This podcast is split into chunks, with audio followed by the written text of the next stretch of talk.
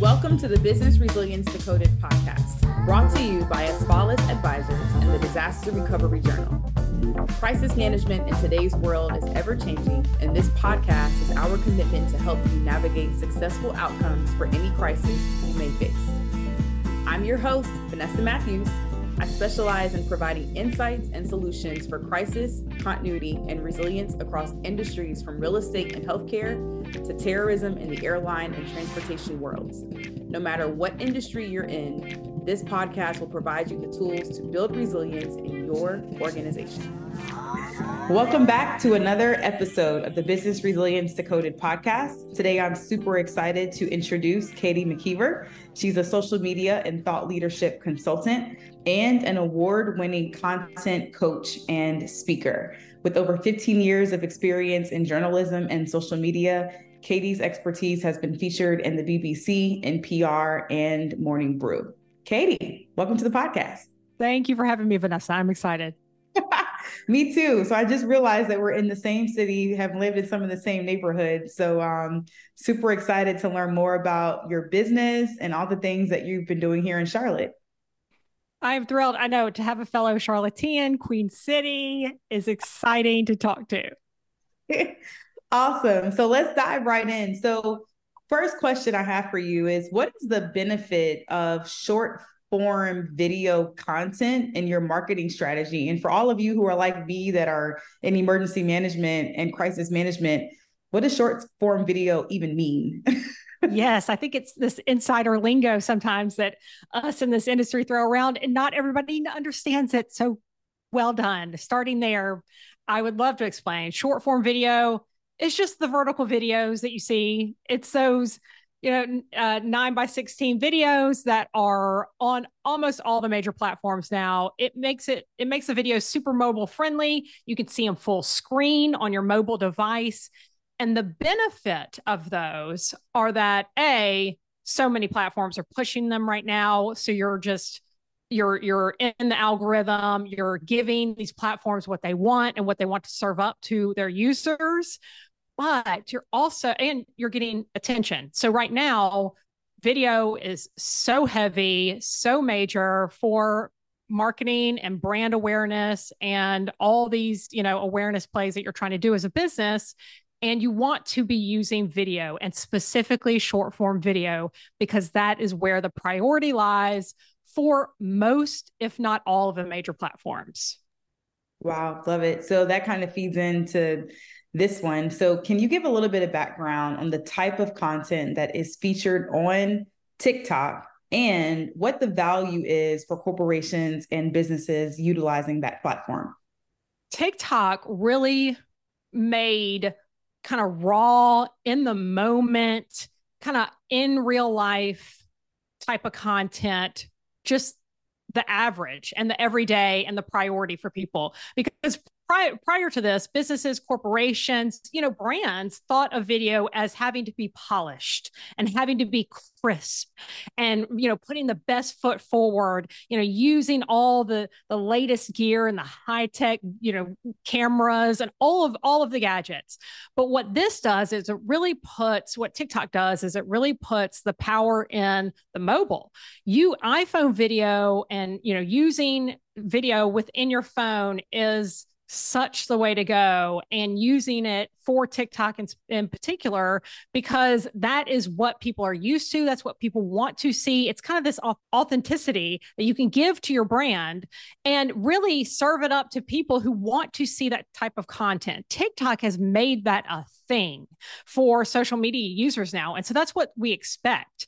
Uh, you know, all this flashiness and the, you know, the crispiness is not not really where it's at anymore. It's really about being vulnerable as a brand. It's by it's about giving the behind the scenes. It's about giving this real look into what the message is you're trying to portray for your brand. Yeah. No, I love that. So what's interesting uh, a few of us in this industry have been thinking about well should our businesses be on TikTok? What's the benefit? What's the plus? What's the minus? So you you've shared a little bit about just the need to be vulnerable, the, the, the need to share the, the raw, the behind the scenes. from your perspective, are there any reasons why a company might not want to be on TikTok from your experience? Physical threats such as severe weather, infrastructure failures, or civil unrest are forcing everyone to prepare for unpredictability. OnSolve is here to help leaders navigate this complexity within their organization. As the leading critical event management provider that mitigates physical threats, OnSolve helps organizations to remain agile when a crisis strikes. Using the most trusted expertise and reliable AI powered risk intelligence, critical communications, and incident management technology, the OnSolve platform enables enterprises, small to medium organizations, and all levels of government to detect, anticipate, and mitigate threats that impact their people, places, and property. For more information about OnSolve or to request a demo, please visit www.onsolve.com. Well, it's really a right now it's a big issue with resources and how to do it because it's a different type of platform. I mean, you have to learn a different method of communicating. It's not Facebook, it's not Twitter, it's not LinkedIn, it's not Instagram. It's a whole new way of thinking about creating content.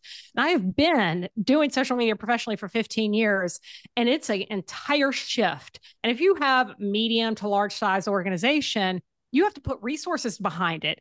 And it is a it is a finite piece of content that you're putting out there. 30 seconds to 90 seconds is the average of a TikTok. So you are putting in extra resources to make a unique piece of content specifically for one platform. And that's really the the heavy lift for people is to think about the strategy behind putting those extra resources into a new platform how much do you want to do that? Because TikTok is a hamster wheel of content. You can constantly feed it, constantly feed it, constantly feed it. And you have to, because you have to be able to continue to create content for that platform and to continue the story of your brand on that platform. And so once you commit to it, you need to stick with it for quite a while and and put the proper resources behind it. But the good news behind that or by that is if you do want to create a TikTok channel for your brand, you can absolutely repurpose those same exact assets, those same exact pieces of content on other platforms. So it's not just a TikTok. You can repurpose it onto YouTube Shorts, onto Pinterest idea, idea pins, onto Instagram Reels, onto Facebook Reels. There's other places for that type of content to live. So it's not just something that you're using only on TikTok. Love that because having dual purpose content, especially as a business owner, is very helpful.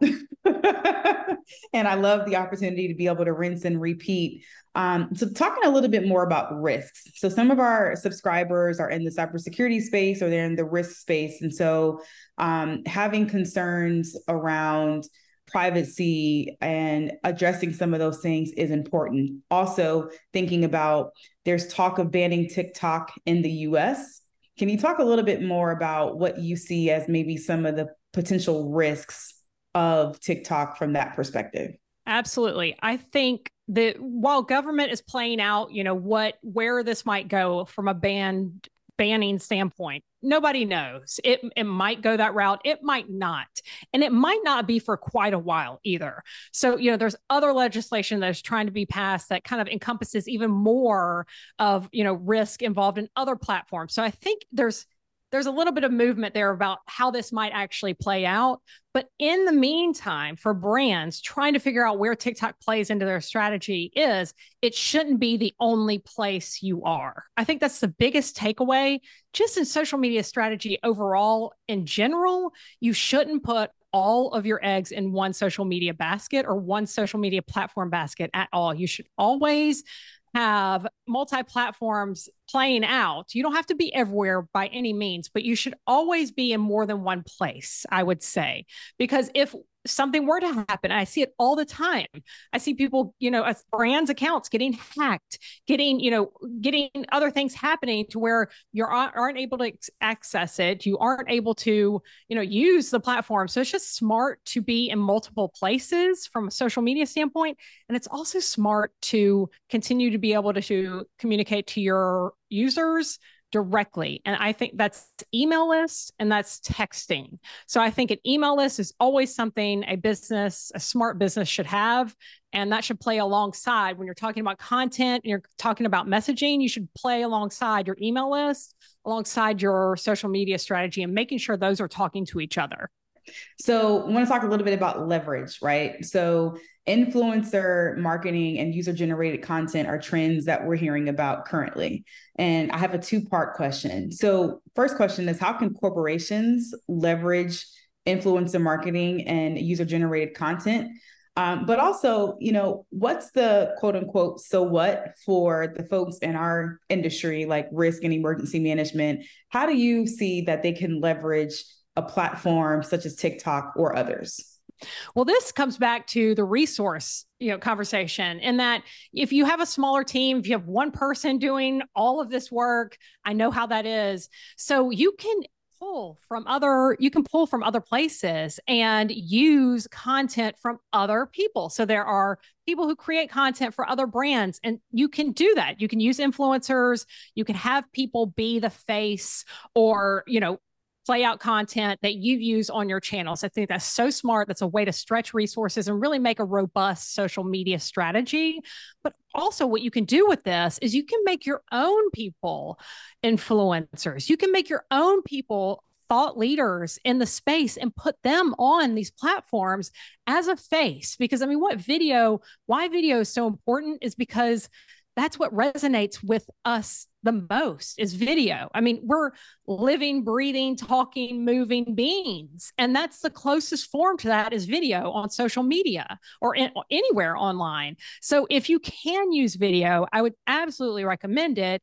And then to stretch those resources, if you don't have that much time or people manpower or what have you, you can have internal people be the face of your brand and talk about your expertise, talk about what you do on these video platforms. And it's just a way to leverage where audiences are and where attention is right now. So I love that because I think sometimes what I've seen in our profession is especially when it comes to social media, it's not necessarily something that we all drive to, towards, especially for those of us who might be working internally, where you, you know, you might be within a corporation. So you have a dedicated sales and marketing team that is doing that work.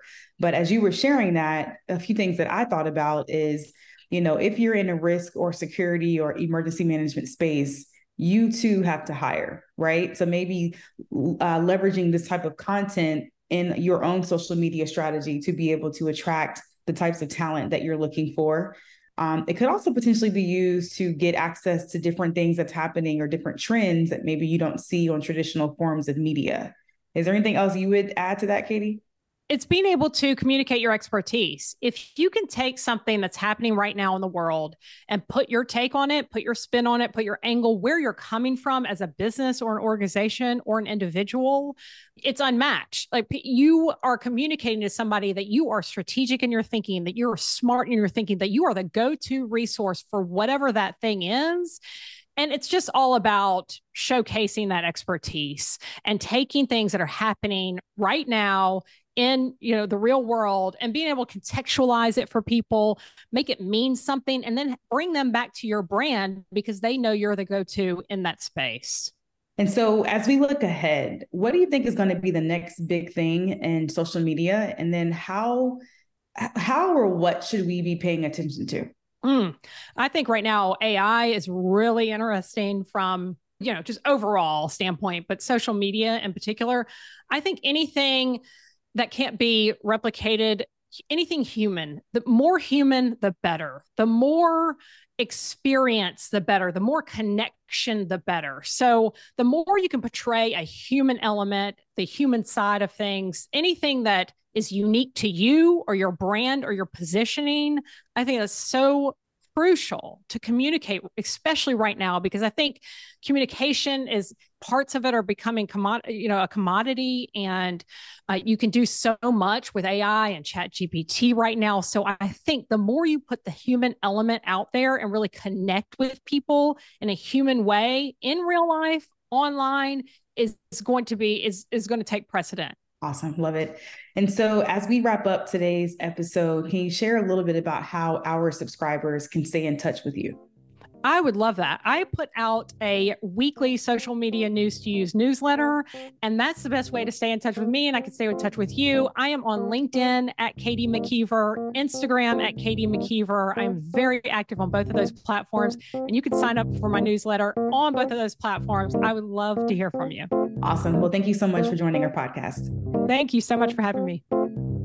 Thank you for listening to the Business Resilience Decoded podcast, brought to you by Asfalis Advisors and Disaster Recovery Journal.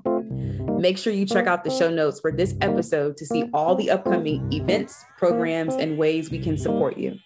Make sure you subscribe to the show wherever you get your podcast, leave us a review, and share it with a friend. Thanks again, and I'll talk to you in the next episode.